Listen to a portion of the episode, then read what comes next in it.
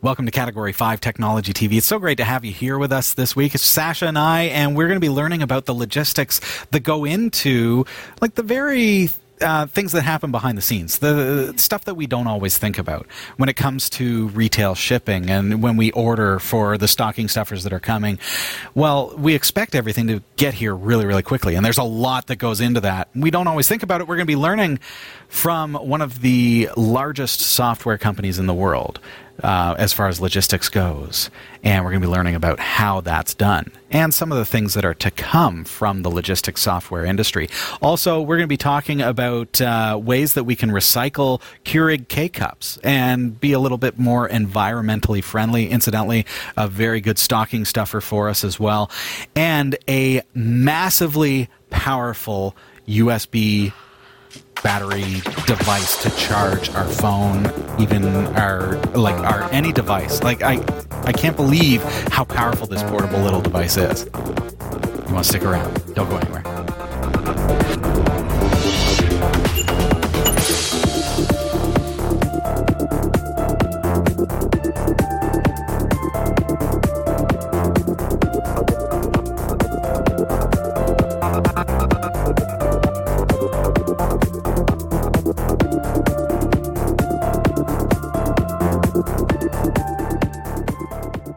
Recordings are trusted only to solid state drives by Kingston Technology.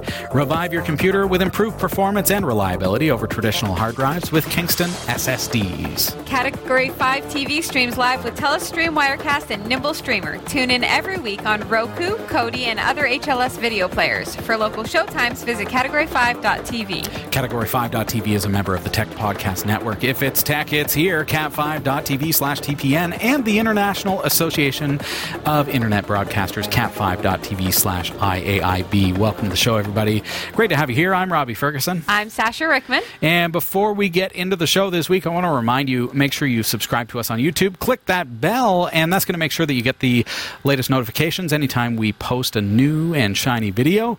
That's going to send you a little push notification to let you know.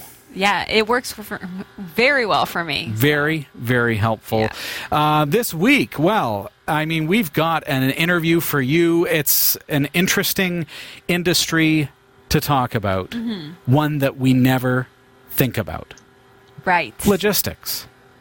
True. It, the season, folks. We're all expecting our next day deliveries, our two day prime shipping, and uh, logistics is uh, is what it comes down to um, with the Christmas season upon us.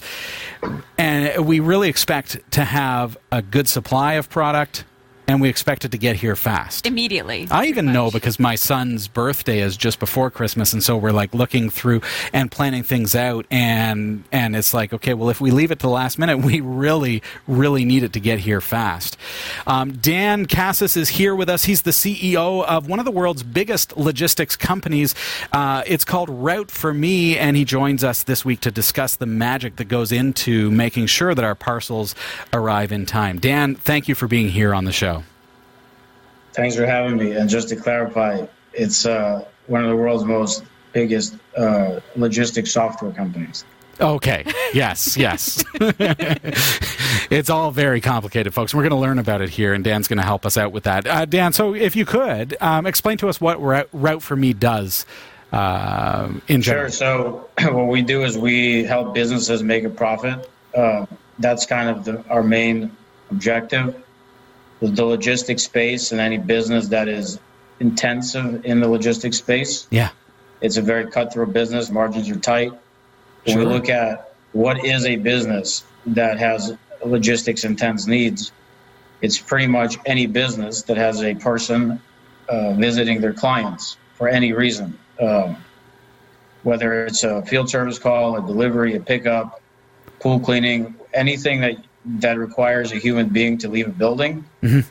that is in today's uh, market a logistics business, and so uh, many businesses don't consider themselves traditionally logistical businesses, but in fact, the shift from customers coming, both B2B customers and B2C customers, coming to a uh, businesses' place of business, now the reverse is happening where there's an expectation that everyone comes to the customer. Uh, but with that, you get much higher complexity, Yeah. much higher cost, and you also have much higher risk because you now have a lot of people out there driving, prone to accidents, going into people's homes, um, putting stuff in their fridge potentially or their garage. And the, the compounding effect of all those risks also has uh, a cost that most businesses need to understand. The, ama- the the crazy thing that's coming to my mind is that with the higher cost that Dan's describing, Yeah.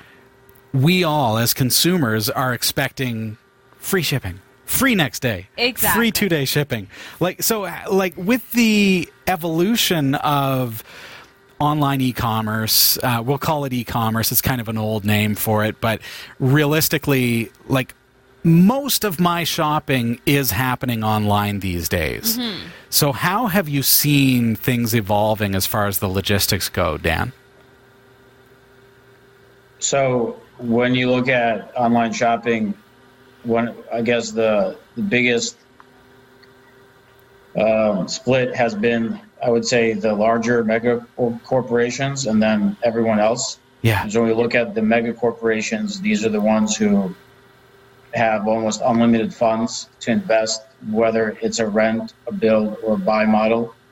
And they'll go out and um, what they've been doing is identifying opportunities to integrate across different systems.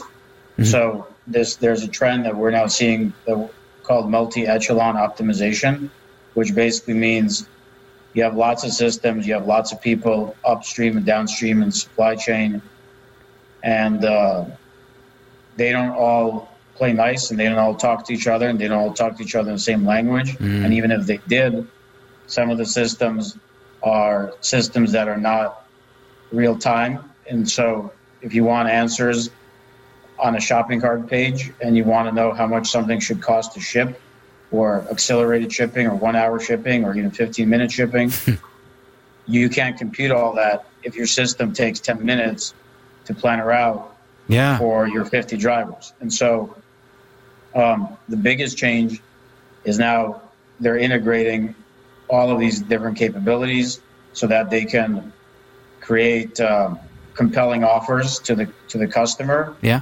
And then actually do, do what's called demand shaping and change the behavior of the consumer to do things that are more profitable for the organization oh by let's say here's a coupon for 50 bucks if we can deliver to you three days later because we're already going to be in your neighborhood. Oh or- smart. it's going to cost you the real deli- uh, cost uh, to, to make this delivery is $250 but because you're a vip customer you spend so much money with us we're going to we know ahead of time that it's profitable enough for us to promise it.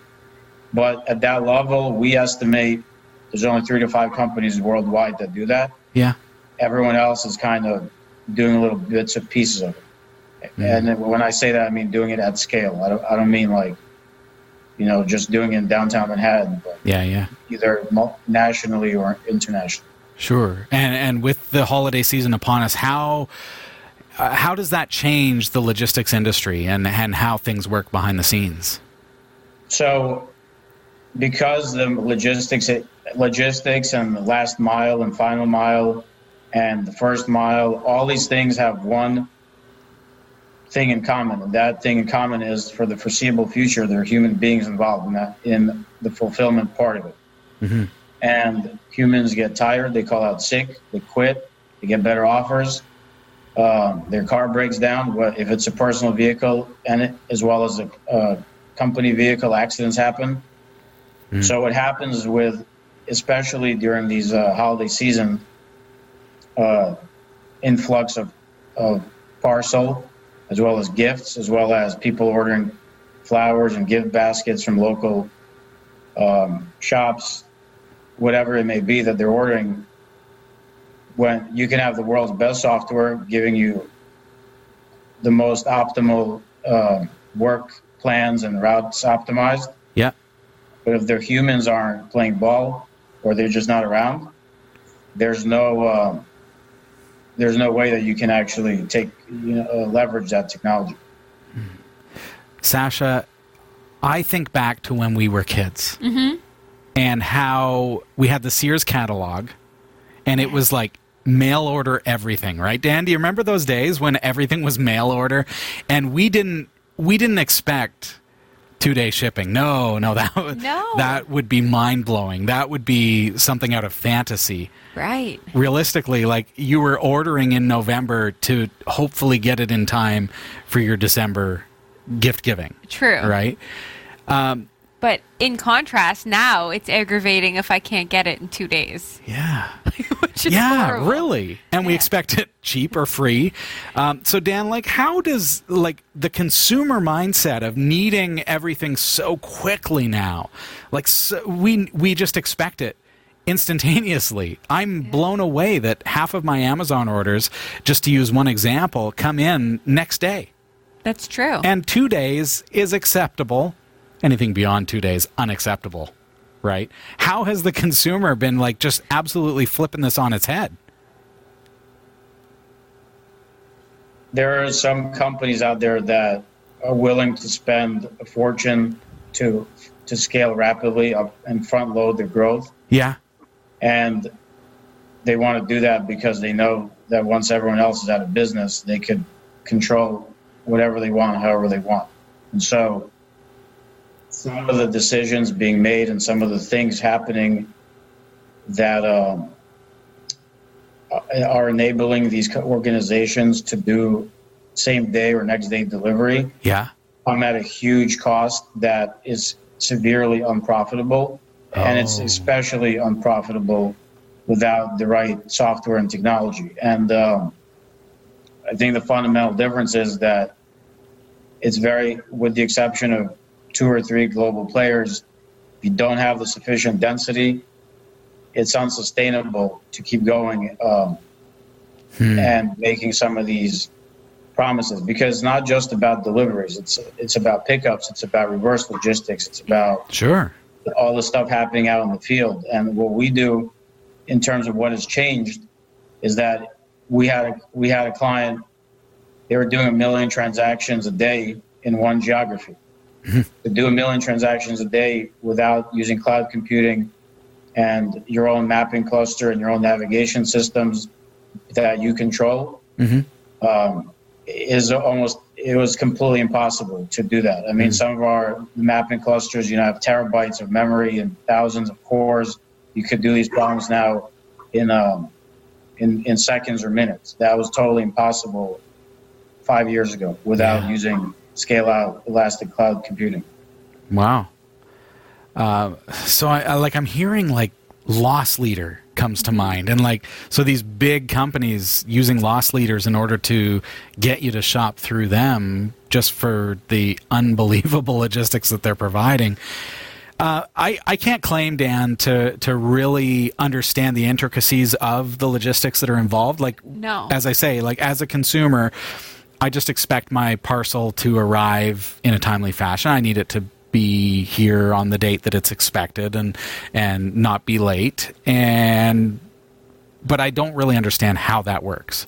It's kind of mind bending to me because it's insane to think that I can order something from this m- multinational company that has it here to me two days later. Um, what would you think, Dan, is uh, probably the m- most misunderstood by consumers uh, as far as how the logistics works? So there's a lot of um, pre-staging and pre-planning that goes into it, and there's a lot of inefficiency in that process. So, so I'll give you a few examples. Let's say you, every time you add something to your shopping cart, there's an 80% chance that you're going to buy it. So companies have now gotten smart enough that by learning um, your behavior as a consumer, when you add it to your cart and you're one of the people who um, will typically commit to purchasing what you've added, they'll actually trans- start the shipment on a big truck or a line haul uh, route from one of their distribution centers to the final distribution center depot before you ever buy it. No. Oh. Are you kidding me? That's crazy. Oh my goodness. Now I feel bad when I just leave things in my cart. because I do that a lot. I'm totally adding a bunch of things to my cart Oh, just for I'm- fun. So, so they'll, so some of them will do that, and then when you order it, it's not coming from the middle of nowhere. It's coming from somewhere. So another Unbelievable. another type of uh, strategy they might use is on the e-commerce side. Mhm. Um, is let's say there is a certain number of, you know seasonal SKUs or types of things that people order most frequently or most often. So they'll have those obviously distributed in various regions based on the historical demand, plus Yeah. the anticipated demand, plus perhaps what they call uh, uh, on the demand side, detecting what people demand sensing. Uh-huh. So if they're sensing that some banners are clicking really well, it goes back to our multi-echelon optimization, Mhm. linking the ad campaigns to the shopping carts, to the fulfillment side. What ends up happening is you get you understand what's happening early on, so you can uh, get recruit those drivers early on or subcontract before the competition does. And I think in general, what's most misunderstood is that mo- they, I think there's this, uh, with the, again, with the exception of two or three global players, almost nobody builds their own logistics software systems. Mhm. It's all mostly rented from someone else. And then when it's not rented, it's mostly run on like a, a spreadsheet. So some of the, you know, you have mo- companies that are generating hundreds of millions or billions of dollars in revenue. They're running on spreadsheets or they're running on a combination of consumer maps that they're using for commercial purposes. Yeah. And it's difficult for the executives to understand what's happening because they're not in the day to day operations. And so you have the operations people who are, it's difficult for them to articulate um, what they need. And then you have the executives who don't really understand what's happening on the ground. So that's um, certainly an, another misunderstood challenge in logistics. Wow. I I have to admit, Sasha and Dan and audience, I, I almost feel guilty because I have about 200 things sitting in my Amazon cart. oh, do you? I do. Because I, I use it like bookmarks. Oh. And now I'm feeling like, okay, how much of the logistics have I impacted just by bookmarking this Right. product? Like, should I be using wish lists or something like that? Uh, we are speaking with uh, Dan Khasis. He's the uh, CEO of one of the world's biggest lo- uh, logistics software companies. It's called Route4Me, and we're learning about how the logistics work in this uh, incredible world that we live where it's really like uh, coming out of the 80s and 90s I feel like it's it's almost sci-fi how quickly we expect our deliveries to happen. How we dreamed of being able to place orders on the computer which was new to me as a child uh, but being able to place your orders online and, and now that's like that's where most of my orders come from Yeah. are from online. And it's the, these amazing logistics and, and all of the work that goes on behind the scenes that we don't necessarily think of that makes it all happen. Dan I think about how the technology has changed, and you know, I'm I'm a bit old school. I grew up in the '80s, and so I saw computers and, and the evolution of them. And now, you know, my kids are growing up in an era where artificial intelligence and machine learning is actually a thing. This is not something from sci fi. This is really happening. Is this something that is currently impacting logistics? Are you seeing that there is a shift to artificial intelligence, machine learning in the logistics industry? I think um, going back to your previous question, when the a machine learning model would know that a consumer like you um, doesn't buy things in the shopping cart, so incorporating that type of technology um, would help them uh, avoid wasted resources, and then for the other individuals who actually commit to what they add, they would use that technology would indicate um, according indicate indicate that they want what they want accordingly. And I think that um, we're at the very early stages of ML and, uh, and AI. To, and I, I would say that it's the very beginning of the hype cycle Yeah. when it comes to what it can do.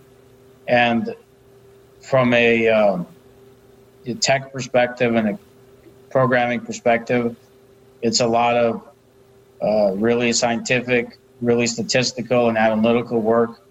You have to look at a lot of data. Mm-hmm. It's not that kind of uh, exotic type of you know thing that people might expect that are happening, like you mentioned in some of these sci-fi futuristic movies.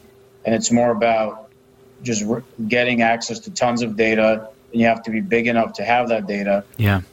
Have be big enough to then experiment with that data, do multivariate experiment uh, experiments, do all kinds of tests on uh, different cohorts of users and how they're being affected. Mhm. And I would just say that a lot of companies in our industry and in many industries in general are kind are taking advantage of the fact that machine learning and artificial intelligence are now buzzwords and autonomous now part of that lexicon Sure. Yeah. and just adding those initials or acronyms to um, to their product lines when in fact what we've seen is even without um, machine learning and AI these businesses can in some cases we've seen 200 300% improvement on uh, on their business Wow. and the big challenge with ML and AI is that it does things that are statistically significant Mhm. or that the computer can understand using all the data that it has, but then explaining it to the human being and to Right. the executive why some of these decisions are being made is very difficult. and so, again, the technology is there, Yeah. but then explaining to people why the t- why it decided to do certain things the way it decided because let's say traffic flow on a specific street on a specific day of the week when school's in season Oh. and the temperature is below 24 degrees and the delivery person is going to walk really slowly that's all the stuff that, com- that we incorporate into the model and we still don't even that still doesn't even need uh, machine learning or ai so when you add that additional level it just Yeah. becomes very difficult for uh, the end user to understand some of these decisions. And so it's got to be done very carefully but when it is done carefully the results are going to you're going to get much more accurate predictions about everything that the business does wow. I love this. Now I know that I'm I'm taking this into the scope of like what I experience day to day, but Sure. I go from client's house to client's house in my job, and I am given just straight 10 minutes travel time no matter what no matter what the weather no matter what the time of day is like if Whatever the traffic, or if be- there's construction in Barrie, Ontario. I get 10 minutes. Yeah. So I really just need you to talk to my boss, Dan, and talk about. Yeah, I mean, you the system, our system detects things like some buildings no elevator. You got to go five stories, Oh Yes. wow. and then and some legacy systems will penalize drivers on saying, "Hey, why'd you spend 22 minutes at this location? Right. It's supposed to be it's one item." But their system doesn't know. It hasn't tagged that this is a, a location and a vertical market with no elevator. So these are, and then all of a sudden you're you're firing or penalizing drivers, and there's driver shortage when you don't have the right data. Isn't it interesting to think that the very technology that people are afraid are going to take jobs is, is actually, in a, in essence, protecting a job Yeah. by giving the data that's necessary for them to understand. Yeah. Dan, can you explain to us, like, just briefly? Uh, you you mentioned as we're talking about AI, machine learning, that it's still at a, a fairly early stage, and we understand that. But can you like look into the future for us a little bit and just kind of see where things are going to be going over the next couple of years as far as those technologies go? Well, I think what you want to do is use them. Uh, you, there's you can incorporate into almost any use case. For examples being that there's a lot of evidence that if you send a, specific person that works for you Yeah. to the same client over and over, that your customer retention may improve. But then, how do you Mm. determine the compatibility of which person likes to see which other person? Or uh, we have drivers, for example, in different cohorts of some of them like to work in the suburbs where they don't interact with many people because they're very introverted. And then you have others who want to be constantly interacting with people, so they want to do the business to business stuff Yeah. in the downtown.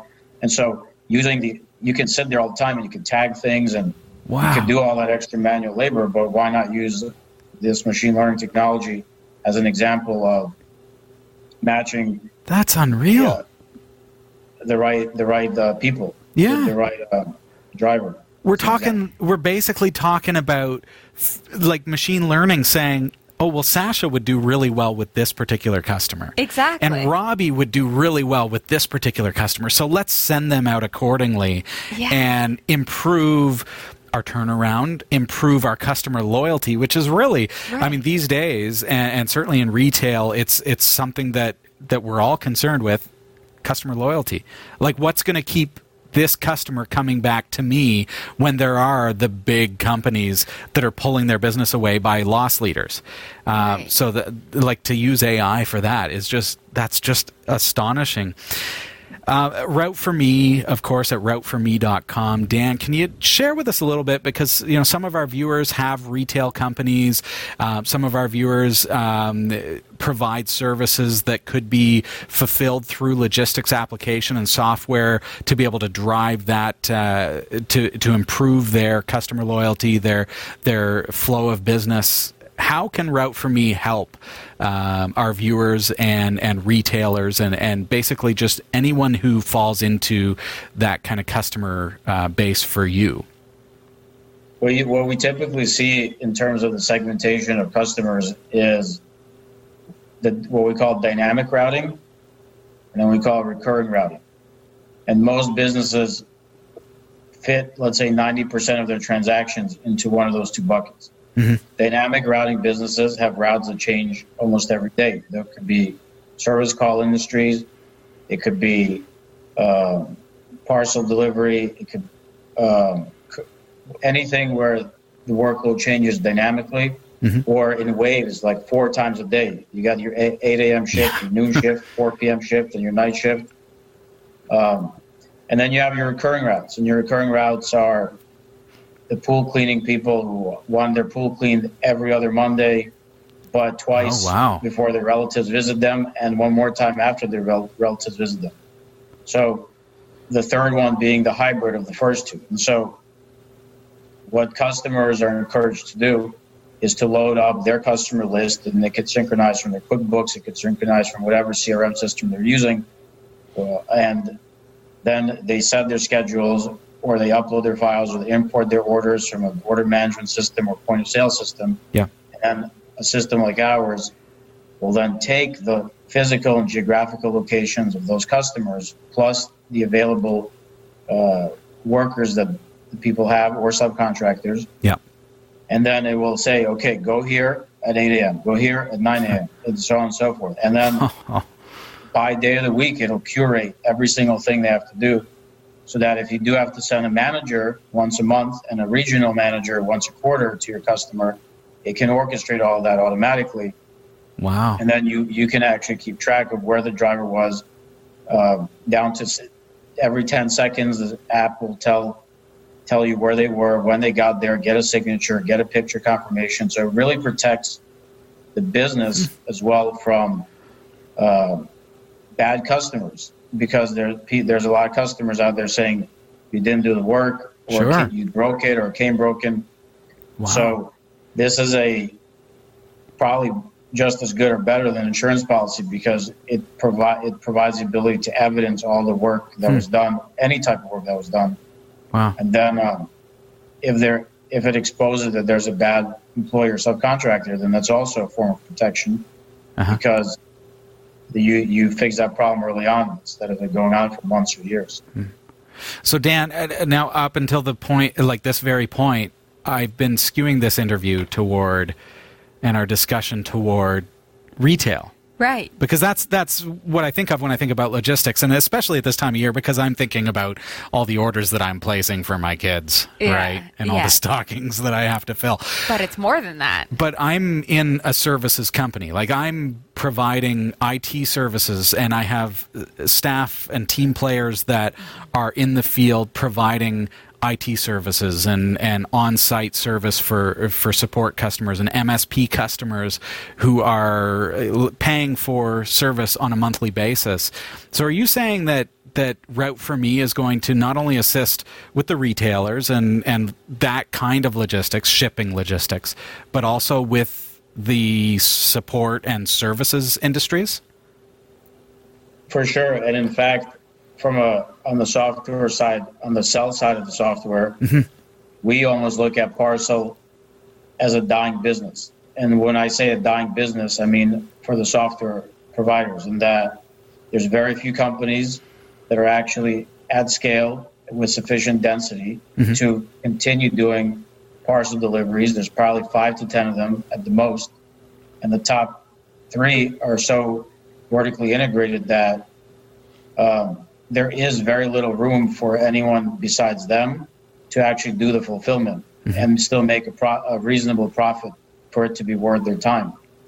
So what that means is, in fact, that for parcel, it's not that big, it's not that interesting. But what about a refrigerator? That you're not going to send that by any courier.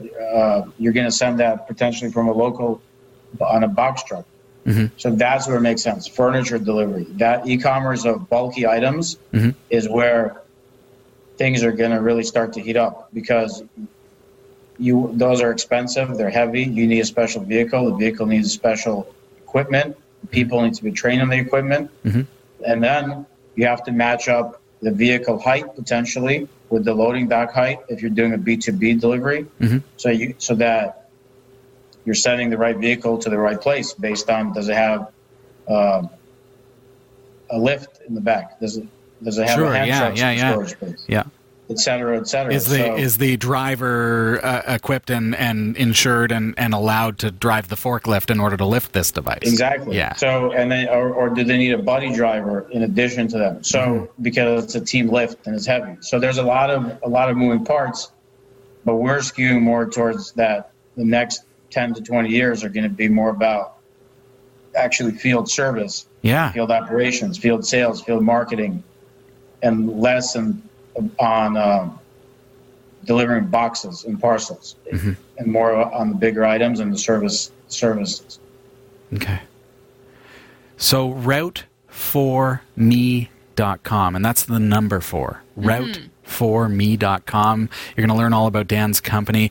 Uh, so it sounds like this could benefit even a, a, a, small IT firm such as mine, yeah. where we're sending people into the field, and, and I need to be able to, like, imagine being able to allow machine learning. I mean, so many thoughts are going through my mind here, Dan. To allow machine learning to plan out the routes and the the support for the IT team. Right. To maximize productivity. I mean, they're getting paid by the hour to be in the office. Exact. Yes, I have. I said aloud today at work. Mm-hmm. I wish a computer could do this because yeah, I just like so, plan my route so that I can like maximize productivity. Right. I feel so bad for the people in the office who, when a client calls in and needs to change one appointment, it kind of domino affects everything. Yeah.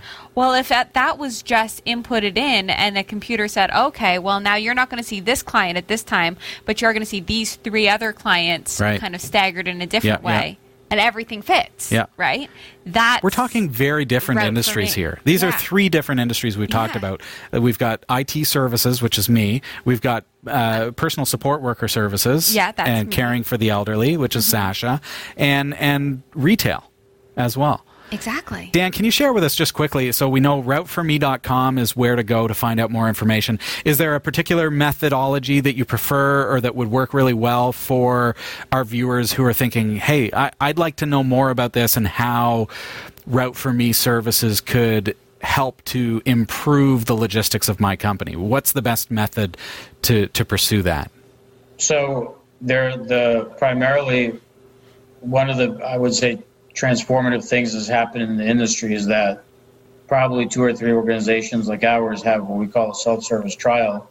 The remaining companies are continuing to sell legacy software on premises um, that is just at this point too expensive to mm-hmm. rewrite and to put on the cloud. And so, what we encourage people to do is to take a free test drive of the software. They sign up. They could use Google SSO you don't even have to fill out a form. You have a seven day trial. We have a marketplace. All our modules are there. You pick whatever you think your company needs. It's all broken up by and unbundled by module, so you only pay for what you need. And then you use the trial for seven days. You could upload routes, you could share them with a driver. You could even put in your customer's phone number, and the system will notify them that there's a person coming. show them on a map where that vehicle is. You can control how soon you want to show them, so that they don't rob your car if you've got something valuable on it. So you know, show it only when it's around the corner. And that, so that's one way. Is Good thought. You, Good the other thought. way is you, that's more for the team. I would say two or more people who are Mhm. going to use it. If it's an for individual use, like a prosumer or a sole proprietor, we have the mobile apps. The mobile apps have 90% of the functionality of the web app. They're uh, top five or top 10 highest grossing navigation apps globally Hmm. um, in both app stores for the last 10 years. You could get the mobile app. Again, it's a free trial. You can import route uh, the addresses, plan the stops, do whatever you want. And then it, when your business matures enough that you need multi-driver, multi-day routing, etc., then you just go to the web plan. So there's a an entry point for every uh, stage of a, of a small business and a mid, mid-sized business. And then, um, and then you just, and then there's a third one. If you do have a larger organization, let's say hundreds or thousands of people, and um, you need a more hands-on and more consultative type of approach, then just use the contact form and tell us about your use case, your unique needs, and then we help you figure out is that something we have off the shelf? Do we just need to customize things a little bit, and um, we work one-on-one with organizations that have unique needs. And today was another example that we had a client um, who wants to optimize the routes not by distance, not by time, but by the amount of money they're paying per ton of what they're moving Yeah. and their contracts are structured in a way where they they're billed by the distance to the last destination and so they want to completely adjust their routes based on how their their contracts are structured and Mhm. which are contrary to what most people feel is the optimal but for them it's optimal it's not about time or distance it's about weight, uh, weight per ton to the Yeah. final destination What's that going to cost me? Yeah. Yeah. Very cool. Very adaptive to various industries. I love that. And realistically, the logistics industry is changing, and, and we know that. Um, like IT industries are changing, and uh, the ability to provision product is like that's all changing, and very very rapidly. I think machine learning and AI has some to do with that, and so as businesses, we have to kind of stay a, ahead of that curve. Right. So we need companies that are already ahead of the curve to help us to be able to provision what our customers need, which is the logistics in order to provision them with the services that they're demanding. Right. And and I need to be able to maximize the the staff hours. I need to be able to maximize uh, um, the the ability to get product out while minimizing cost, as you're mentioning, like the cost per ton. Well, you know, how can we minimize our cost per ton?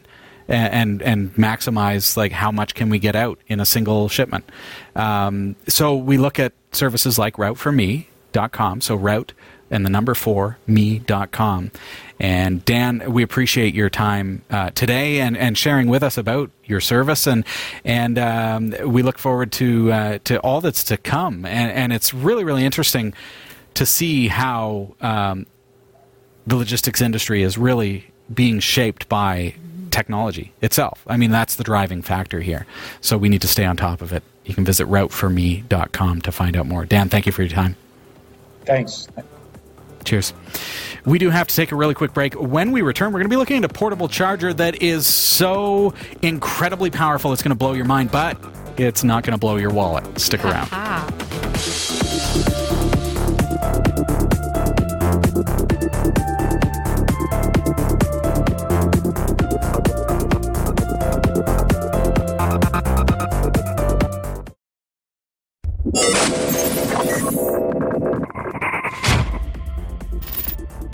Back, everyone. This is Category 5 Technology TV. Sasha, do you use a smartphone? Yes. Do you use like Bluetooth headphones? Yes. Any other chargeable devices? What do you what do you have to charge? My kids are like they've got their action cams. Yeah. They're constantly charging those. My Fitbit. Through portable chargers, I'm thinking. My Fitbit, my Fitbit, okay. Switch. Oh, that's an interesting point. Uh, what else do I charge? yeah, charge? Nintendo Switch is USB C. Yes. What else do I? Uh, mo- yeah, my. I mean, I guess my dash cam, but Yeah. usually that's in my. That car. comes off of the 12 volt. Yeah. Yeah. But if I wanted to take it outside of the car, I would need to keep power on it if I wanted to use it for Mm. anything else. Mm-hmm. Yeah. Okay. All right. Interesting that you mentioned the Switch. Yes. And I'm to come I, I want to circle back to that Okay. because typically a portable charger doesn't have enough power to power something like a Switch. Right. But what if I could tell you that that the, the RAVPower? Okay, I've, I've been really impressed with RAVPower, folks. RAVPower. What did that do when I hit that down? It made quite a noise. Cat5.tv slash portable is where you're going to find this. Yeah, RAVPower, they, they make the batteries that we use in most of our lighting rigs here at the studio and everything else. Um, but what is really, really cool about what they've got with uh, with this particular power bank, which I'm going to get into the box. Should I get into the box? Yes. Is a power bank that is an insane amount of power. Are you ready for this? Yes. 26,800 milliamp hours. Can you okay. 26,800 break that down? To, milliamp hours. What is that? Do you want me to break that down? Okay. Yes. So I'm actually just going to jump into the box here. break down the box it's and break not down that. it's not any bigger than my traditional like power Yeah. brick. I'm going to push the button and see if it's charged. Did it come with a charge? It did. The lights light up so I can actually see that. Ah. this particular power brick, Sasha, Yes. it has two iSmart ports. That is like fast charge. It has a USB Type C Okay. and it has an input port which is USB micro.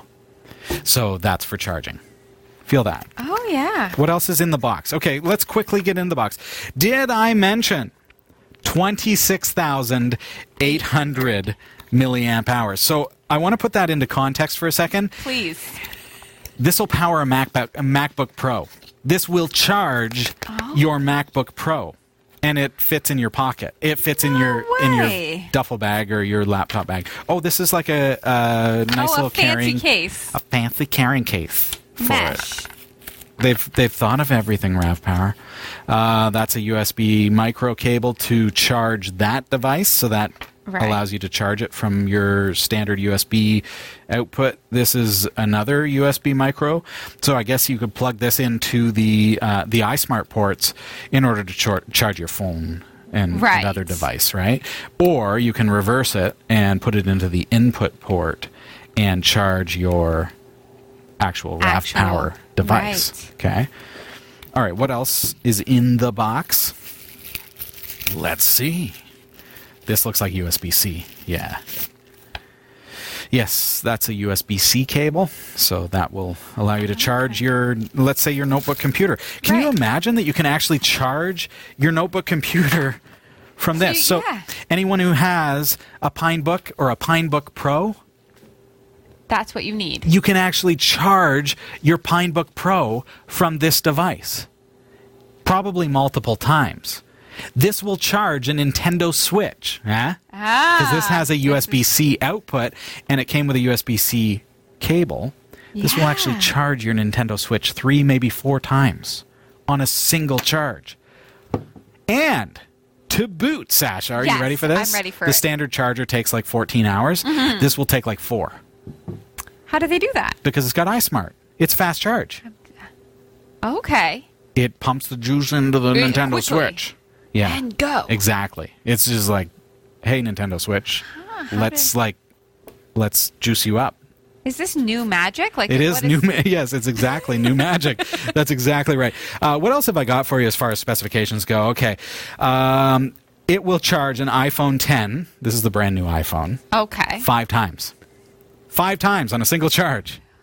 Okay, and the iPhone 10, of course, has got really good battery life as it is. So, what's that, like five days worth of charge? Um, it's got enough power to charge your MacBook Pro and keep it going, your Raspberry Pi. Think about that. We've looked at the Pi Voyager Yes. as a battery backup solution for the Raspberry Pi. But Right. what about putting this in the field, connecting the input to like a solar panel, and allowing it to charge this. I love that. How many milliamp hours is this? 26,800. 800. I don't understand. My brain How many years will the Raspberry. My brain doesn't get what that means. Like, Well, your standard batteries are li- like you might get l- like a couple thousand milliamp hours. okay. And this is 26,800. Yeah, on a single charge. Right. It's not that heavy for all It really isn't. But craziness. but so plug this into a Raspberry Pi or another single board computer. Let's Yeah. throw a, a Odroid XU4 on here and see how long we can power it for. We're going to power it from the battery like i infinitely. Because Oh. as soon as the sun comes up, the solar panels are going to recharge this. If you put solar panels on, it. I'm just using that as an example. That's a but it's a ton of power. Um, but that said, you could you could plug your Raspberry Pi into this as a server or whatever, take it elsewhere, and it's still powered. And then you switch it over to the power on the AC, and, And it- you're good. It's never down. You're always up if you're using it as a server or something like that. Um, all right, what do we got? 30 watt Type C, so Mm-hmm. 30 full watts. Um, when I was mentioning the Nintendo Switch, just a quick note for you. Yes. You can you can actually charge it from this and power it from this while playing it. So I want to be clear. Not not with the Oh, okay. HDMI, of course, because Yeah. the HDMI uses the uh, USB-C. But if you're just using But, the like, screen, in- you'd be able to like- charge your your Nintendo Switch while you're playing it, and then as soon as it's finished charging, put it back on the the HDMI if you wanted to put it up on the TV. Right. I'd- But like maybe in, in a power outage I'm thinking like I'm in the airport. in an airport, in a power outage, in like a natural disaster, you want to play Mario just- Kart Yeah. 8. I'm sure you probably do. And yeah, you It's do. very, very you important in want to escape instances. reality and a natural disaster and be playing your Switch. Exactly. So I talked about plugging in expensive hardware like a Nintendo Switch, Yes. plugging in your MacBook Pro, plugging in your Pine Pinebook Pro. Mm-hmm. Uh, well, what kind of protection is there against surges and things like that? There is There is. surge protection built into it. How do you like that? It's got overcharge, short circuit, and surge protection. So it will not overcharge your device. It has protection against that. Oh. It will not short circuit your device. It has protection against that. All built into this little thing. Would it keep your device? You know how sometimes when you're charging something, it gets really hot. What is that? Will it keep that that's from happening? that's heat. oh, Heat? No, heat is good. heat is good. Yeah, but- heat is the transfer of electricity. Okay, so the heat's As long as it's not unsafe. Like if it's on fire, then you're probably not. You're probably not. You don't have surge protection. I'll tell Right. you that much.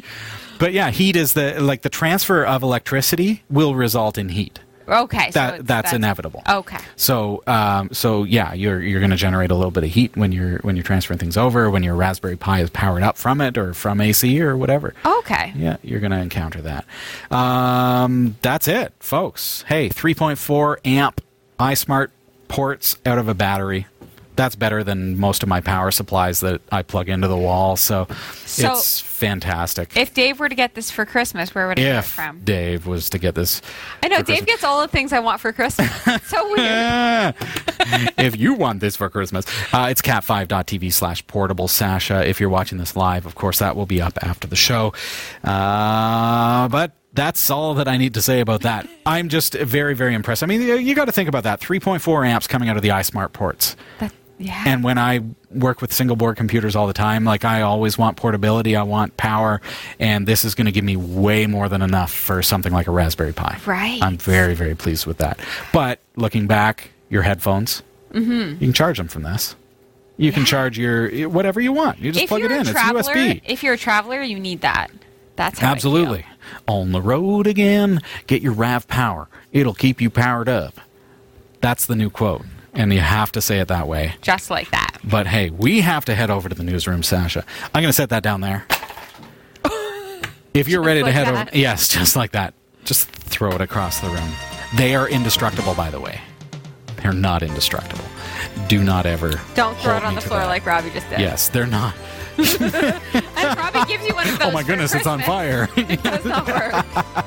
That's all there is to it. Okay, Sasha, if you're ready, we're going to head right over. Are you ready? I am. Okay. Here's what's coming up in the Category 5.tv newsroom.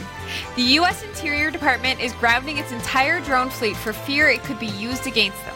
Google is buying Fitbit and promises that they will not exploit all that health data to serve ads. Microsoft Edge is coming to Linux. The late James Dean is getting digitally restored for an upcoming movie. And many on the internet, including Chris Evans, aren't happy. Stick around, the full details are coming up later in the show. This is the Category 5.tv newsroom, covering the week's top tech stories with a slight Linux bias. Rickman joined this week by Robbie Ferguson. Some quick honorable mentions this week. Sasha, um, SpaceX Falcon 9 rocket mm-hmm. deployed 60 Starlink satellites into Earth's orbit this week. That was just Monday. Did you? I don't know if you at home caught the video. I was watching live, and it was astonishing. Oh, I bet. To think that an independent company has sent a shuttle basically up into the Earth's orbit and released 60 satellites. So, what does that mean? Well, 60 satellites. Okay, well, why do we need more satellites? What they're doing is creating the Starlink technology. So, now, I believe my theory is that Elon Musk, who plans to go to Mars, is going to be uplinking our internet service here on Earth with Mars. I think that's a very distinct possibility. That's Otherwise, plausible. why is he so keen on getting satellites into the Earth's orbit that are the internet?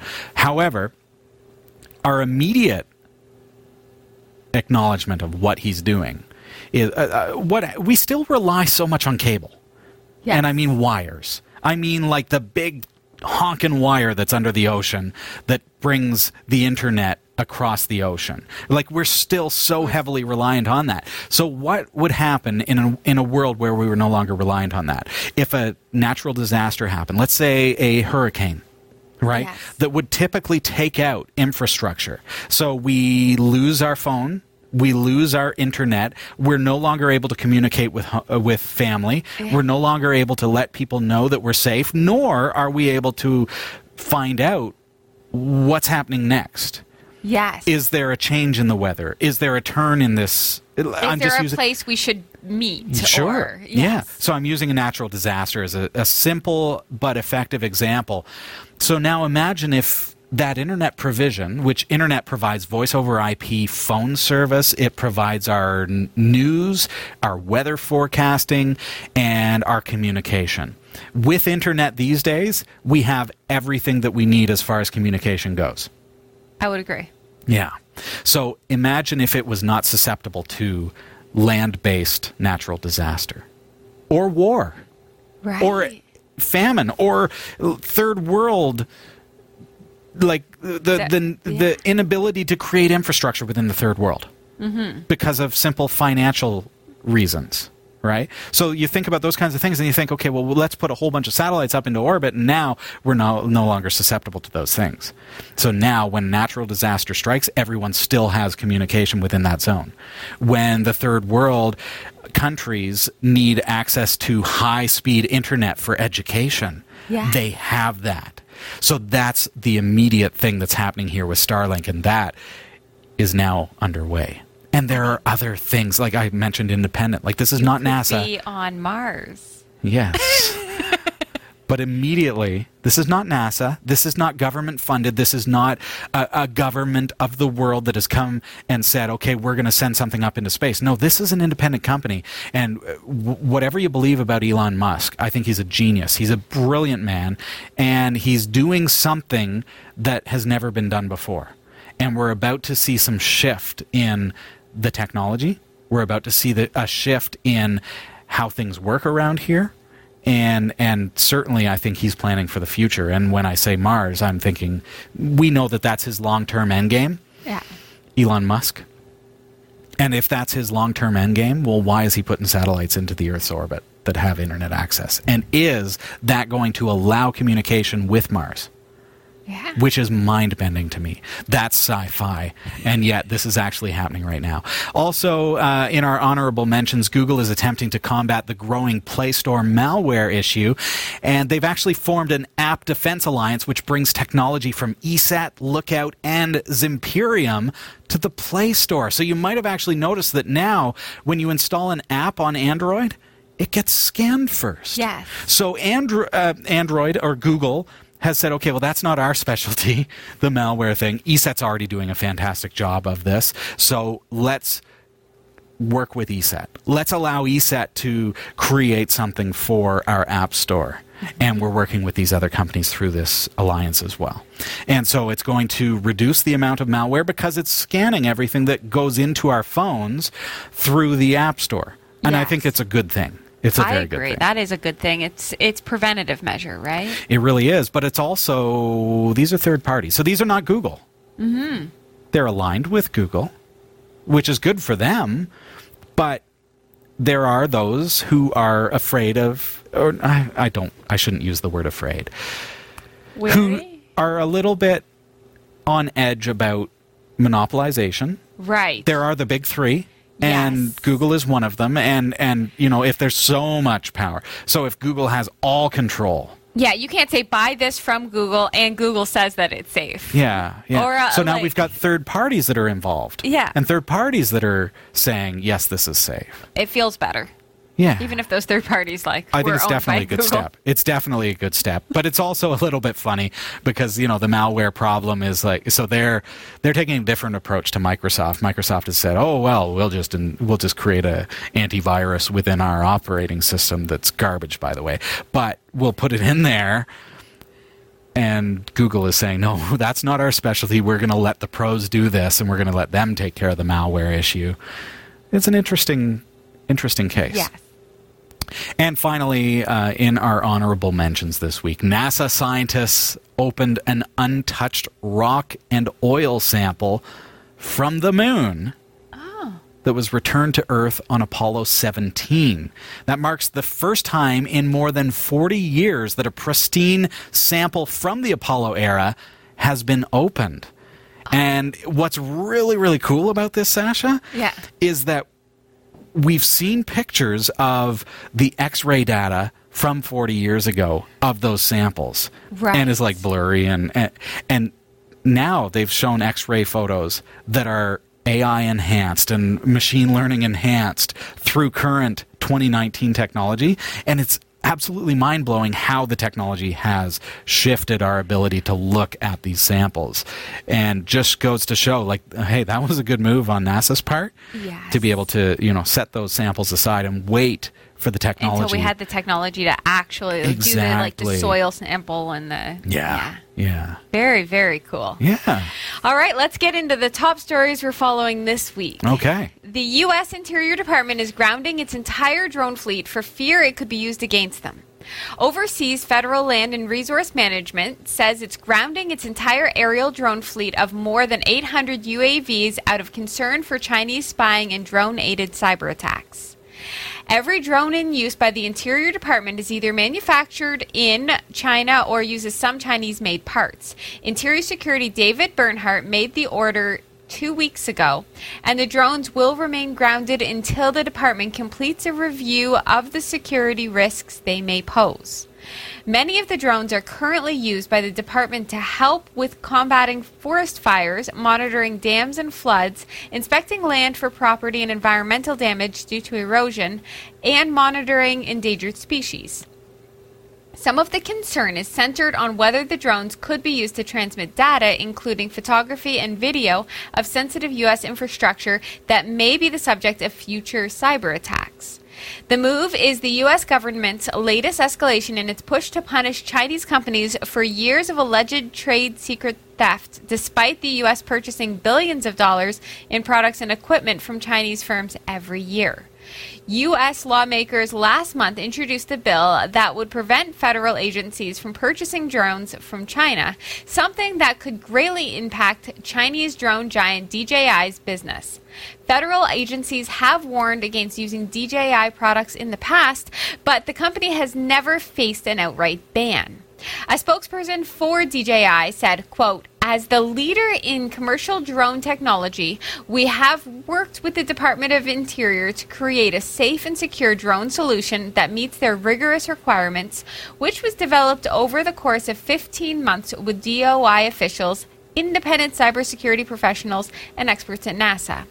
We will continue to support the Department of Interior and provide, provide assistance as it reviews its drone fleet so the agency can quickly resume the use of drones to help federal workers conduct vital operations. Oh, my. So, I hope that the decision to ground the fleet is based upon security and not politics? information. we'll say. Because if if it's based on politics, and I, I we we don't get in, we try Yeah. not to get into politics Yes. here. Here's what I will say. Okay. people love to use drones. People need to use drones now. We have come mm-hmm. accustomed to them. We want to use Consumers, you mean? consumers Yeah. and industries. I mm-hmm. mean, I even just heard in the news today that our local community wants to use drone defib- defibrillators. Oh, that's amazing. Yeah, so Yeah. for immediate So smart. Yeah. So drones have become a part of our everyday life. And can I just say, can I just inject here? Yes.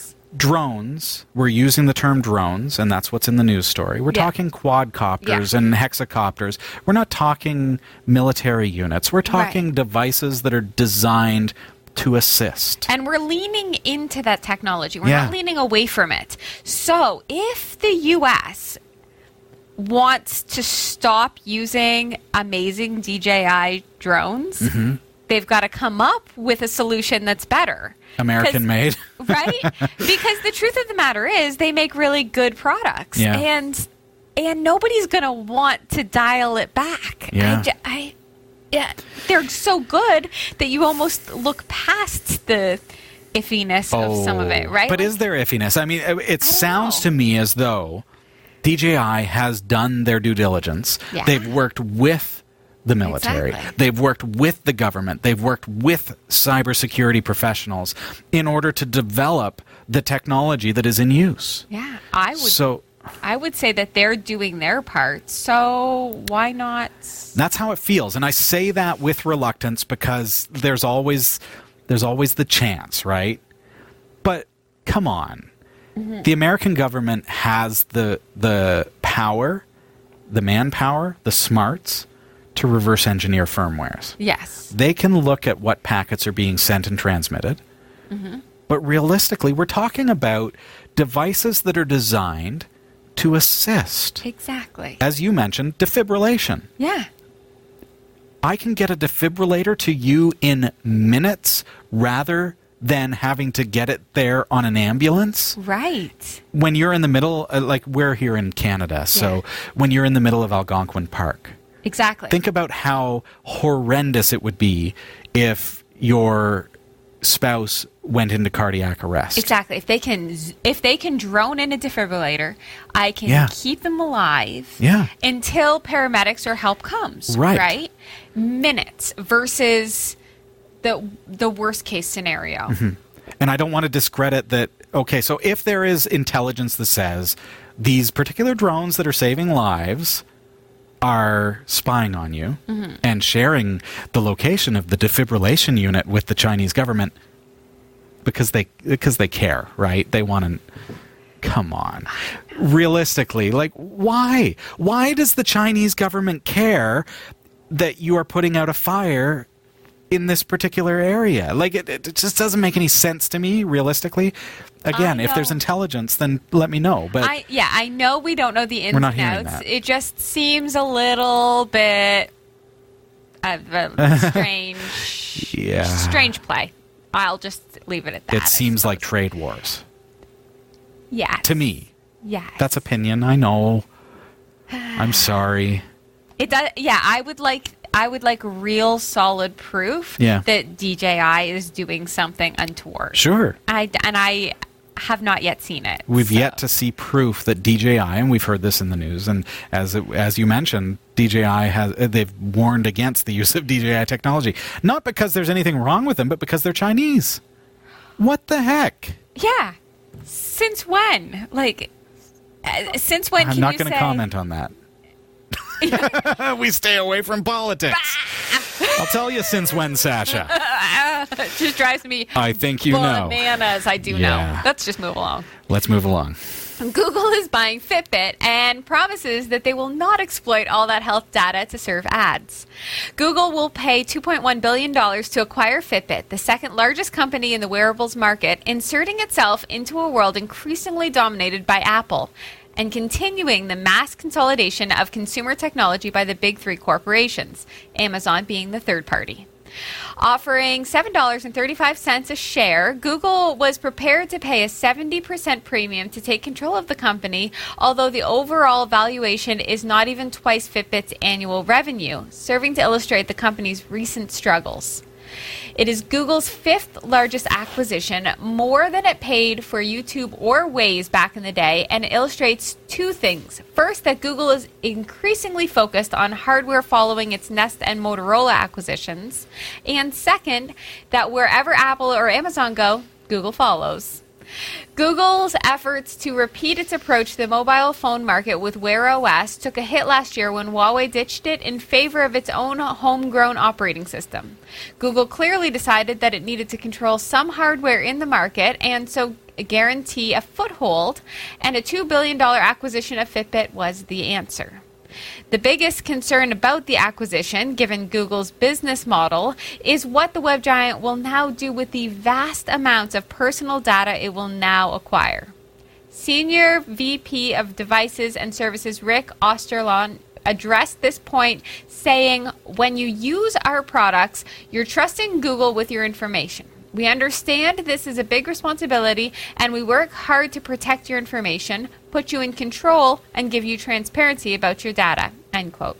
He goes on to clarify, quote, similar to our other products, with wearables, we will be transparent about the data we collect and why.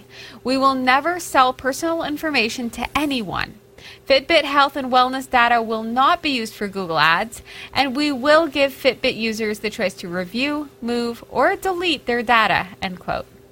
Fitbit customers have been complaining for years about the declining quality of its products and software, so Google's inevitable migration to its system will probably result in a better user experience over time.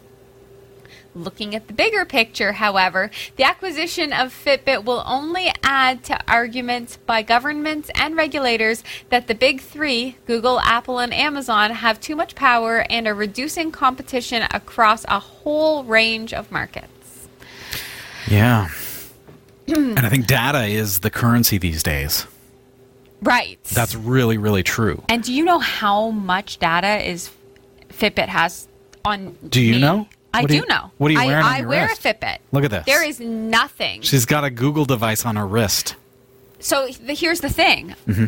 I love Fitbit. Yes. I also actually love Google. But for- Independently of one another? Independently. What if they were amalgamated? I don't love them to be able to Mm-hmm. marry together data points about me that I would like to keep separate. Okay. And I think that they'll now have that, right? Well, they now know my- your heart rate. They'll know my heart rate and my location. Yes. They know Where you shop. they know where I yeah, they know where I shop. They even know what I weigh. They do anyways. Like you, you've got an. Android phone, so they know where you are. Yeah, they yeah, but I Which works like, fantastically. This is why a Starbucks opened up on my route to work Right, but because they knew where I, where I travel. Fitbit knows health things about me, Sure. and I'm okay with that. Google doesn't know health things about me. Hmm. Right? Like. Okay. Google doesn't know how I sleep at night. Fitbit does. Oh. Fitbit knows exactly how well I've slept That's at night. interesting. Right? Google might find out that I am more apt to buy something when I've had less than 7 hours of sleep. Sure. And then they hmm. say that they're not going to push. They ads. say that. They can say that. Of They're not course they idiots, though. No. They'll find a way. If I were Google, I would say that too. yeah.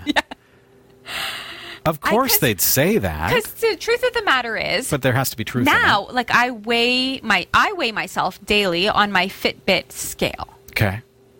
If my weight goes up, Google's now going to send me something. New jeans? Probably. right? Like everything. Oh, my goodness. So I'm not sure about this whole Fitbit and Google marriage, even though I love both of them. I Mm-hmm. don't know which one I need to break up with. Even in our chat room, Noman5 is having trouble with this whole marriage of Google and Fitbit, saying that he's thinking about stopping using his Fitbit just because of this. And I see at first when I first heard this story, um, and I, it was DJ Wheels that sent it to Yeah. me first. And when I Mm-hmm. first heard the story, I was excited oh, yes? because I love both of them. But then Yeah. I and then I kind of like let it marinate a little bit inside my head, and I Mm-hmm. thought, "Hmm, no, I don't want like Fitbit knows details about Yeah. my health. Like they know my my what I eat, my liquid input, mostly because I add that in. But Drinking the water. exactly, but they Yeah. know they know yeah sleep. But Google knows my driving habits because I have Google Maps. Well, now it's all If I don't sleep- consolidated together. what if I don't sleep well and then and I get then into you, a car accident? Right. They're going to know that. Yeah. the government is involved. Whoa. What if my insurance finds out? Well, what they if, will because Google's going to buy your insurance company. Yeah. You watch because they're just buying up companies like this. like it, it, it gets Yeah. complicated when you start thinking, okay, well now am I going to be declined something that I want, like say some sort of critical illness Right. insurance, because Wow. now they can see that I don't eat right or sleep well or I do Yep. I do all of those very well, but that, this is it. This is hypothetical. or, you know, if my w- BMI has been increasing or my heart rate's a little off the chart. it's an interesting thought, and it really sounds sci-fi to me. yeah. But we're seeing it take place. Like we're at that early stage of this. Right. But then at the same time, it's kind of cool to think that they would be able to monitor the heart rate of everybody in a oh, traffic yeah. jam. And it makes absolutely sense as an acquisition. Oh, Google yeah. needed to make this move, and Fitbit Needed, it. it. Fitbit has been n- not fabulous. And I'll just say that Fitbit was on its way down. So Yes. Fitbit will have gone out of business. Yes. So if you love Fitbit, if you use your Fitbit device, well, think of it this way Google saved it. So your device is going to keep working thanks to Google. yes. Plain and simple. I'm just having a really hard time with it. It Yeah. feels very. I think what you're going to have to do, Sasha, and viewers who use Fitbit, is keep an eye on the changes in the privacy terms. Keep an eye on the terms and service. Keep an eye on changes in the rights that they have access to your data and what they're allowed to use that data for. Because as they've said, so there's clever wording here, and think about that. And you're not going to hear this on traditional news media, but there's clever wording here when they're saying we are not going to use your data for this and that and They're advertising. just. Yeah, we're not going to use it for ads, but. no, we're there's- not. There's a ton of other things they could use it for. But we're going to collect that data. Yeah. So remember, they're collecting it. They're holding on to it. It is part of the data, Yeah. the data set that is you. And then, as those terms and conditions change five years from now, when people forget about the acquisition Yeah. and just trust that this thing is working, if they don't read those terms and conditions, now all of a sudden, well, I am getting new gene advertising. Mm-hmm. Or I am getting some skewed results when I Google things. Yeah, or how integrated might it become with the medical industry? And I say that because Mm-hmm. Fitbit recently sent me a little push notification. Did you know that you can print yourself a report to take to your doctor Yeah. that See, that's cool, you- though. That's sh- neat. So I did it. I didn't print it. I PDF printed it, but and I loved it. I thought, wow, Mm-hmm. Yeah. Mm-hmm. I don't have any need to go to the doctor right now. But if I did, I would bring this, and it shows tracking of your highs and your lows of Right. every marker Oh, yeah. and your. How'd you your sleep last night? Well, here you go. Check Yeah. out my report. Exactly. This is the worst sleep That's I've neat. ever had, the best sleep I've ever had, and here's the average. Mm-hmm. I love it, but at what point does the doctor automatically get that as opposed to me sharing it? Right? And then. There the a doctor time, says yeah. to me, calls me up and says, "You need to come in because I've noticed that your Ah. heart rate's off the charts." I've got, I haven't Right. noticed that AI has told me. Hey, Robbie, I've your been dinged- BMI is really high. Yeah, I, I was dinged that your heart rate is kind of crazy right There's now. too much alcohol in your system. Yeah, it's it's a Oh, little bit like like Minority Report or something it can, to me. It can get that way. Yeah. Yeah. We've got to take a quick break. The Crypto Report and more of this week's top tech stories are coming up. Don't go anywhere.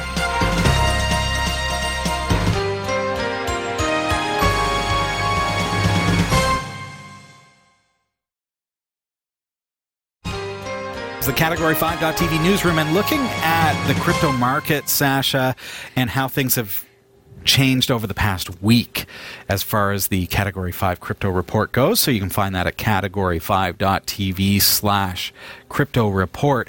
Yeah. Things have not really changed a lot. However, Bitcoin has lost a fair bit, oh. losing over $500. It's down at $8,778.71 US dollars. That's the value of a single Bitcoin. Uh, we're still looking for Libra, but it's not trading yet. We've got Litecoin also losing $1.61. It's at $61.45. We've got the Ethereum coin, which is the only coin that we are currently tracking that gained this week. Okay. Gaining just a little bit. It's up at 186.20. Monero is at $62.89, pretty much on par with where it was last week. Scala is at 0.29 ten thousandths of a cent. And Turtle Coin, interestingly, about midweek last week, we saw it starting to spike. We yeah. saw it starting to climb. And I was like, what is happening? Are we finally going to the moon? And then it dropped back down. That's the thing with the crypto report mm-hmm. is that I wonder what happens from week to week because like Bitcoin or Turtle Coin could just be like All and then over the stay place. kind of the same from yeah. one week to the next because it is so crazy. And those micro coins really can fluctuate, yeah. so you can get really really excited about the Turtle Coin because like a fluctuation when you're talking about ten thousandths of a cent yeah. could only be a one cent fluctuation, right. but it's huge as far as graphs go. Yeah. Right? When you look at Bitcoin, which is hovering around nine thousand dollars per coin, yeah, a, a, a, a one cent differential not is not going to make a difference whatsoever. Yeah. So, but do remember, as Sasha was saying, like it's always moving, it's always changing. The crypto market never closes. It's open 24 7. That means if I go to bed at night thinking I'm doing really, really well with my cryptocurrency, yeah. I could get up in the morning and it's completely skewed the other way. So when you invest, when you spend anything on cryptocurrency, our recommendation here at Category 5 TV is to only spend what you can afford to lose it is uh, a gamble to, to yes. get involved in cryptocurrency whatsoever. I will say, in in the crypto report, my favorite is Turtle Coin, only because I can. I love the name. I can just picture these Slow tiny, these tiny little baby turtles that just like erupted from their shells in the beachy sand, See, that's and they're exactly just, like, how it works. Running to the ocean, and they're trying mm-hmm. so hard, and I'm like, it's go exactly little how guys. it works, folks. Yeah, that's all you have to just stand by the ocean yeah. and wait. And to one day to the moon. you'll go to the moon. Yes, we're on our way there, folks. Microsoft Edge is coming to Linux. News that a Linux port of the Chromium based Edge browser is on the way isn't too much of a surprise given that Microsoft developers have teased the possibility several times before. They've previously gone on record as saying that Edge for Linux is something that we'd like to do and something that would happen eventually. They even launched a survey to scope out feedback on the idea from existing Linux users. But now Edge for Linux is official, and Microsoft says it will be out next year. When Microsoft announced it was rebuilding its Edge browser on top of the of Chromium, the likelihood of a native Linux port increased substantially due to the cross-platform nature of the codebase. After all, an assortment of Chromium-based web browsers already support Linux, including Google Chrome, Vivaldi, Opera, Yandex, and SR SRware Iron. For its part, though, Microsoft seems to be understanding how open source works. Edge has become an active contributing member to the Chromium open source project, which means work done for Edge can in turn benefit other browsers, including ones you might actually want to use. I'm actually glad that you made that statement because the whole time you're talking, I'm thinking Wah, wah, wah. Who cares? Yeah. Wah, wah, wah. It's like Microsoft doesn't at all understand the industry. And this is Microsoft. Yeah. Nobody, and I speak generally, I may be generalizing here, but nobody who is proficient enough on their computer to be a, a proficient Linux user wants Edge. No. Period. Zero. However, then you said that they're contributing back to open source and it may assist the Chromium project. And so I'm like, okay, That's kind of nice of them. If it's good, I want to see their commits. Mm-hmm. I want I want to see their PRs. I want to see what they're contributing back and whether it's actually worth our while. Is there any chance care. that they would ever do something where they weren't getting more than they were giving? Microsoft? Yeah, exactly. Come on now. No, they own GitHub, so they're always going to be getting more than they're giving. Always. Period. Yeah. Period. And they have machine learning and they have a AI that can culminate the data on GitHub and pull it all into their own projects for sure. It's it's not surprising. I don't think. I do have Windows 10 on a couple of my computers at work. I have to for Yeah. certain things, Yeah. and I don't use Edge on those because it sucks.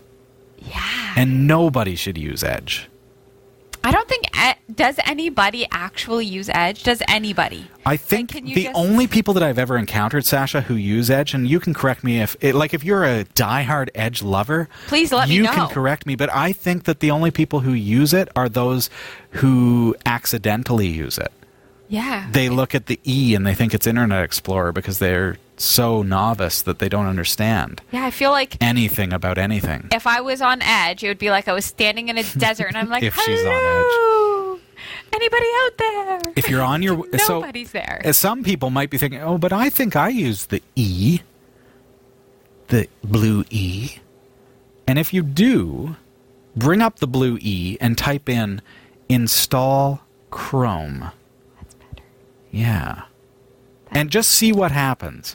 And it's interesting that when you do that, Edge will say, "Oh, but Edge is faster and Edge is better." It's like, dude, just back off, man.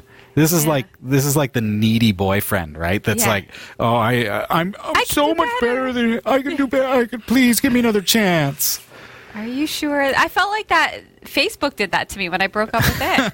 Like, are you sure in this face will miss you? Oh dear. No, No. It, it- like Chrome, Firefox. I'm not. Uh, I'm not in love with Firefox right now. Mozilla's making some really bad decisions, but that is, you know, that's between me and Firefox. I we'll, use We'll have it out eventually. I use Chrome for the most part. I feel like I only use Chrome always Yeah. ever. I think. I think also the integration of Google's software, Google's services, because I'm I've been using Google Drive a lot, Yeah. Google Docs, and uh, so that's where I do a lot of my uh, because I can open them just like having Word Yes. on all of my computers. Doesn't matter if they're Linux, Windows, Mac. Doesn't matter. I know. And so I love that. And it doesn't even matter if they're powerful enough or I don't have to have software licenses. I just log in and I'm in. I know. So I do like Chrome for that. I definitely love it. Yeah. this is not a Chrome advertisement. This is an anti-edge Let's dial it back a little. My love for Chrome runs deep. But Okay. understand though, okay, so just quickly because I know we've got to move on. Oh, okay. But Chrome, which we love, is based on Chromium. Yes. Edge, which we despise, is based on Chromium. They're both pulling, they're the same underlying software. Right. Microsoft's Edge browser is dead. Microsoft themselves have killed it and said, this sucks. Microsoft said that, not verbatim. However, they said, we're no longer going to develop it based on our own code base. We're going to base it on the same code base that Chrome uses. Right. We're going to, oh, our Edge is sucking so bad, we're going to make it based on Chrome. So they're actually, Edge is based on Chrome now, basically. It's just like a Chrome Echo. You should just change the name. Yeah. So I'm just like, so putting that into perspective. So yeah, they might give back, and we'll see what they give back. But I think it's all just It's nobody wants it. Nobody wants it. No. Don't put it on Linux. but uh, and that, that bothers me because no Linux user wants Edge, right? I would, Right? ass- I would assume so. Correct us. For I want to be, cor- but Correct us. If you love Linux and also Edge, let me know. and I will Wonder about your. I will pray for you. Yeah. no, but what bothers me about this is that I feel like this is one of those tactics by a big company that's going to say, "We tried Linux." Adobe, we tried Linux, and it just ah. Game developers, oh, we tried Linux, Yeah. right? Yeah. and uh, well, it didn't really fly. Well, so we tried Linux. We brought our Edge browser to Linux, and people didn't like it. So we're just we're just not going to support the open source. Ah. It just feels like that.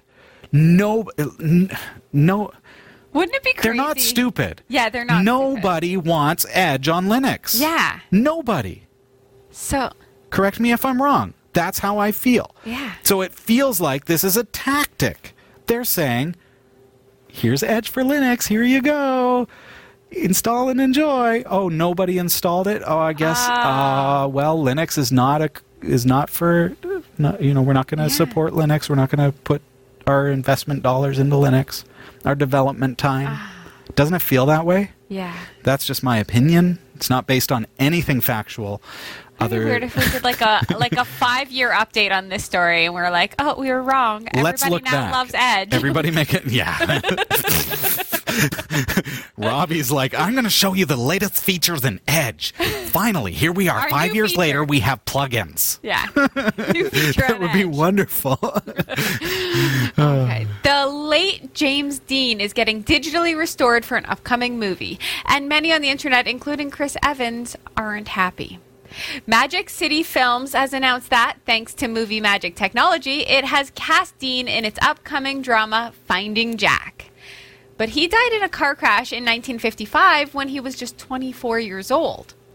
Dean only appeared in three feature films before his death and has been cast posthumously as a secondary ca- character in the coming Vietnam War drama. Fans of the actor weren't exactly excited about the news on social media. Zelda Williams, actor and daughter of the late Robin Williams, tweeted, quote, Publicity stunt or not, this is puppeteering of the dead for their clout alone, and it sets such an awful precedent for the future of performance. End quote. The recently launched production house Magic City Films obtained the rights to use Dean's image from his family. Co-director Anton Ernst says, quote, We feel very honored that his family supports us and will take every precaution to ensure that his legacy as one of the most epic film stars to date is kept firmly intact. End quote. While Finding Jack will be live action, Dean's performance will be constructed via full body CGI using actual footage and photos. Another actor will voice him. Unbelievable that we're there. Yeah. I mean, we've seen deep fakes. Yeah. They're incredible, mind blowing. Now they're going to create the actor. And, and I know that's been done before in some ways. Oh yeah, we've seen performances done by major stars. Oh, It's, yeah. uh, yeah, but, but this is taking somebody who created films in the 50s, bringing him back to life in color. I I am not opposed to this. Okay. I am not opposed to this. I like it actually. I and think you've it will- expressed an interest in this type of technology before. Yes. It feels a little tiny bit Black Mirror, but Yes. but in Has enough way. time passed, though? I, could think so. say he's eighty. He's eighty-eight, or he, he would, would, have be been eight- 88. 88 years old, yeah. I feel like, and I might be speaking out of turn, but if I were James Dean and 88 years old, I would want to see myself As a youth. as a youth. Yeah. Exactly. Like who How wouldn't cool. want that? I, Yeah. w- I think that this will be an incredible. I, I'm assuming they'll be honoring him. It, they're not going to be doing something That's the idea. right. Like I, Yeah. it would be different if they were, I guess, throwing him, dragging him through the mud. But No, the idea here is they're making his fourth movie. That's the idea. Like that's the premise here is that Yeah. James Dean will be the s- uh, one of the stars, not the leading role, but a, a star in his fourth movie. I am I am all for this because. I would like for that to be able to happen for me or for you. Sure, Like, you could have the night off tonight. right. Or Yeah? or like one day after I pass, long from now, Oh right? yeah, hundred But years from now. Wouldn't it be so cool to be like, this is what Sasha was like Yeah. Mm-hmm. to a younger generation? Like, Voiced by Gilbert Gottfried. exactly. And I would like to ask to also do this also for River Phoenix. And I realize you'll probably need to get his family's. Uh, sure. permission. Well, that's too soon. I don't know. We're talking about though, like James Dean. James right? Dean. and, and could we start to see and and that's a that's a whole ethical dilemma too right like when does a human's persona become public domain well is that even a thing Right. but that's well, going to happen Were, if it were Disney, so it would never happen because Disney likes to keep everything locked up forever. but don't you think that's going to happen? It's going to we're at the point now where so much time has passed since recorded history began. And I, I don't mean like recorded on a stone tablet. I mean recorded like video audio. Mm-hmm. we're getting to that point where soon it's going to be 100 years on. Right. then it's going to be 150 years on in my children's generation like we're looking 100, 100 130 years on for some of these actors and you know, Yeah. when are we going to see those actors rebirthed and brought back and where is the the moral compass when it comes to that I, and is I it just up to the estate to make that I, decision I suppose I I think it's up to the estate. I think once you've kind of lent yourself to film, Mm-hmm. you are now part of film. Like I feel like there is that Right? and that's hard for us to accept but we're seeing i mean w- w- yeah when you're when you're like I know that a celeb that's I know Zelda was saying that she thinks that it's pup- puppeteering of the dead, but yeah but it's no different than splicing clips of you know say Robin Williams to say Well- something that he didn't say, but not that anybody would have done that. But that's still. but to be fair to zelda i wouldn't bring back robin williams not Yeah. now not yet. It's fresh. 80 years from now Yes. or or 50 years from now maybe that's acceptable Yeah. but not now Yeah. right I think it's funny that Chris Evans did did voice his concern. Yeah. Thank you, Captain America. and and a lot of folks have But mm, I I like I even it. saw Bette Midler tweeting. She was she was joking about how white male actors get jobs even if they're dead. Like that's the, See, you- like and it's like oh. And maybe Bette I'm just in love with the technology, but I think to myself, wouldn't Bette Midler want to do a movie with her own self, uh, but younger? How cool would that be? Well, and Will Smith is doing that in a man- manner of speaking. What? He has a movie that is just that, where he's co-acting with his 20-year-old self, which See? is really kind of neat. That's kind of similar technology to this, right? In my mind, but he's still I mean. alive, so he can give the a okay, and he can act the second actor, and, And- then they just de-age technology. It's a little bit of a different technology for sure, obviously. Right. But, I love it. Mm-hmm. I'd like to see how it goes. Will you see it? Will you watch the movie? Mm. That's the qu- and and this is a question for the community. Comment below. Would you watch it? James Dean starring in a new movie in 2020. Finding Would you watch it?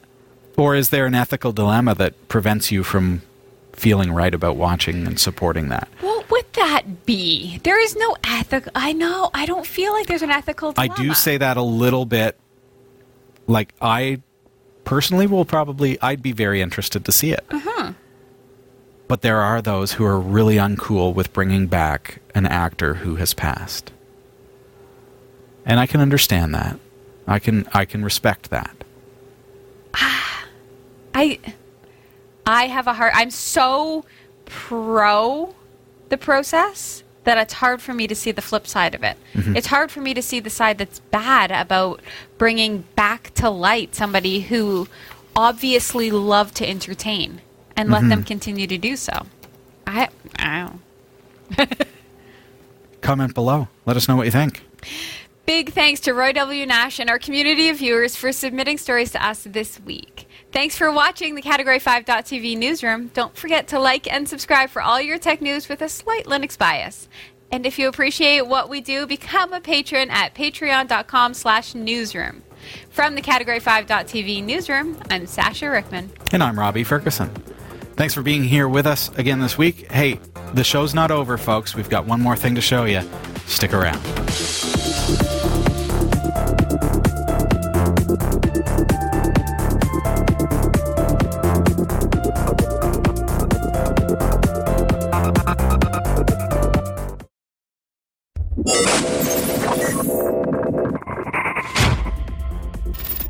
This is Category 5 Technology TV. You know me if you watch the show, and I am very keen on reusing and, and fixing things rather than discarding and replacing. Right. Like, I want to learn so badly. I want to learn how to be able to fix a broken television Yeah. so that it doesn't end up in a landfill or even e waste where it's torn down and who knows where the parts end up. Right. I want to be able to fix those things. And then I can reuse them and it's super cheap. Mm-hmm. I found a monitor on the e waste pile and I took it apart and found the problem with it. It was in the power supply, three little capacitors, cost me $12 to fix it. Right? Yeah. Perfect. My Christmas lights aren't working. I'm going to spend like eight bucks to replace the bulbs that need to be replaced rather than the $80 that it would cost me to replace all the strands. Yeah. So you feel good. There's pride in the work that you've done. You've minimized. It's a lot more work. It's a lot more work. But it's more fulfilling, right? And yeah, there is that. I feel a very big sense of accomplishment. And I'll be honest, every time I plug an Ethernet cord into the, the switch that I fixed, because I got a switch for free, it was going to go in the dump, yeah. And I grabbed it and I figured out what was wrong with it and I resoldered the capacitors that needed replacing. It cost me a couple bucks on Amazon to buy the capacitors. And so every time I use that switch that I fixed, I feel good about it. Yes. I feel like I saved that from the landfill and I feel really good. But sometimes there there are things in life that we can't reuse or we can't repair, we can't fix. Uh huh. Like. Like uh well, I'm a, a bit of a coffee drinker, Yeah, Sasha. yes, that that you are. Some of you might be able to relate. I always have a cup of coffee in front of me. In my, in my office, I have a coffee maker where I just make pot after pot. Mm-hmm. I really do. At home, however, we have a Keurig. Okay. A lot of you do. It's convenient. It works really well. It makes a great cup of coffee. and then. And then you end up like this. I have I have a Ziploc bag that is some of the pods. And your heart That- just like it hurts a little when you look at this. This is from Sunday. So Ah. I was not all me. Come on. Come on. I got 3 kids and a wife at home. Right? Oh. Some of the kids probably don't drink coffee. no, but there are hot chocolates. okay. Look at that. Hot chocolate salted caramel. Hmm. Right? Am I right? Like Keurig is pretty decent. Not an advertisement for Keurig. What I want to talk to you about is what we're putting into the landfill. Right. So, I the reason I have a hard time with loving Keurig is Yeah. look at how big that is. That's Like, a big hunk of plastic with some metal and other stuff. yeah. All right? That's bananas. So, quickly, cat5.tv slash coffee. There's going to be a link for everything that I'm mentioning here. Yes, everybody in the chat room is using I Keurig. know. Like- One of the things that I do love about Keurig is that you can get pods Yes. that are refillable and reusable and Tho- cleanable. and those are awesome. You just put one scoop coffee. Yeah. Okay, so this one, which is at cat5.tv slash coffee. Now, I've tried multiple. I'm showing you only the best, okay? This one does not require a filter. This is like that reusable filter. So you just rinse it out and then let it dry and then reuse it. There's no need to buy filters for this. Right. So the only result of this is compost. Just the coffee grounds. Yes. That's it, okay? Rinse, reuse. You can also put tea in it and everything else.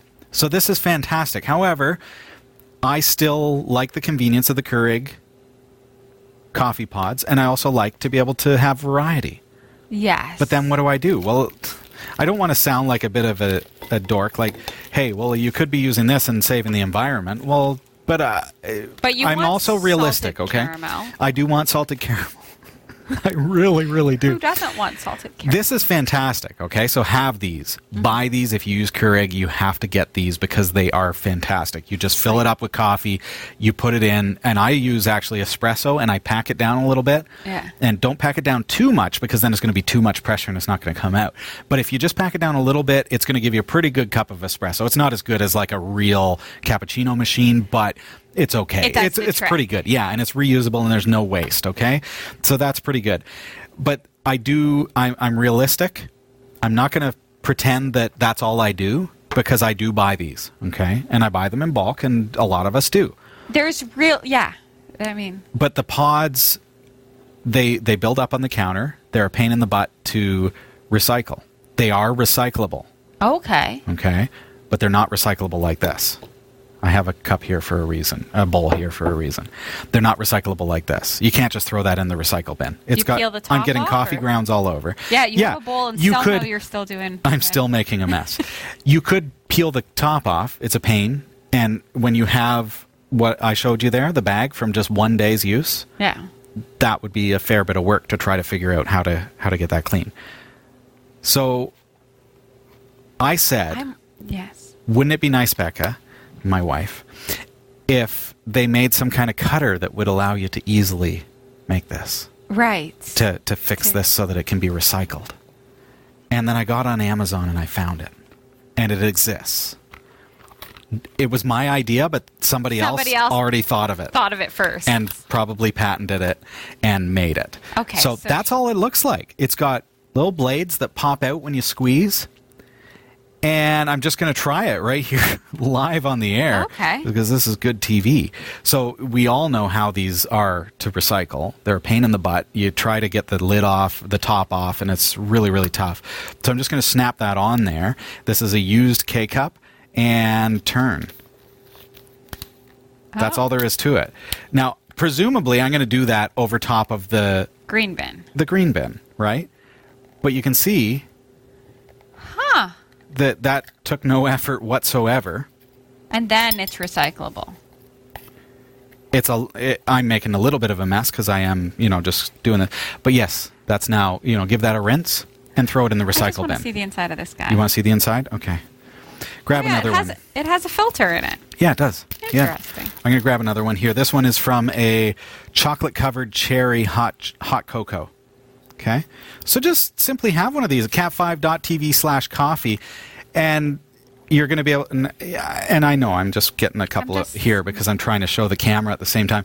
You're going to do this over your, your compost mm-hmm. or whatever, and it's as simple as I'm just simply turning the K cup within the bla- like this blade apparatus, and that's it. This one, uh, I guess the hot chocolates don't really have anything in them. Oh yeah, because they're not caffeinated. Yeah, but th- well, there's no filter or any. There's no coffee grounds. It was probably like an instant Yeah. uh, mix, right?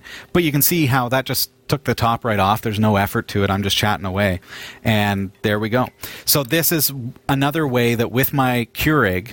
I can really, really help the environment, and I do care about that a lot. Yes. Um, and I want you to as well.